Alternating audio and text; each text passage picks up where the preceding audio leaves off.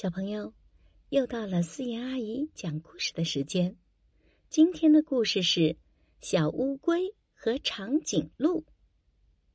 森林里有一只长颈鹿和一只小乌龟，小动物们都不愿意和它们一起玩。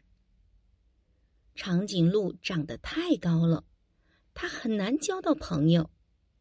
有一次，长颈鹿想跟小野猪交朋友。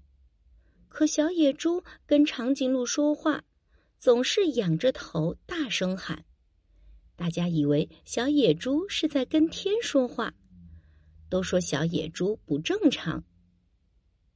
结果长颈鹿跟小野猪没有交成朋友。小乌龟长得太矮了，它也很难交到朋友。有一次，小乌龟跟牛大哥交朋友。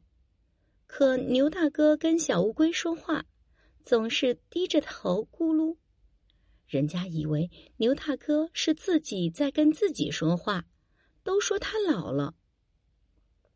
结果小乌龟跟牛大哥也没有交成朋友。一天，长颈鹿在路上走，突然被一朵云缠住了脑袋，怎么甩也甩不开。长颈鹿就跑起来，跑啊跑啊，突然一脚踢着了正在路上爬的小乌龟，当即就把小乌龟给踢飞了。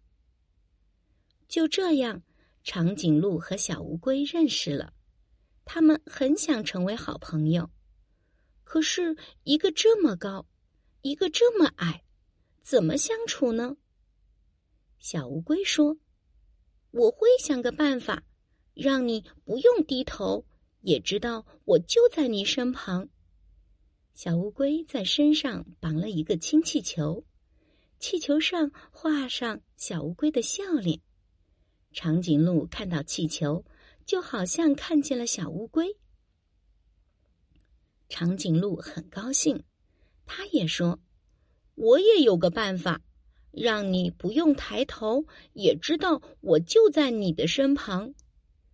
长颈鹿在脚上挂了一个小铃铛，一走路铃铛就会响，小乌龟就能知道长颈鹿在旁边。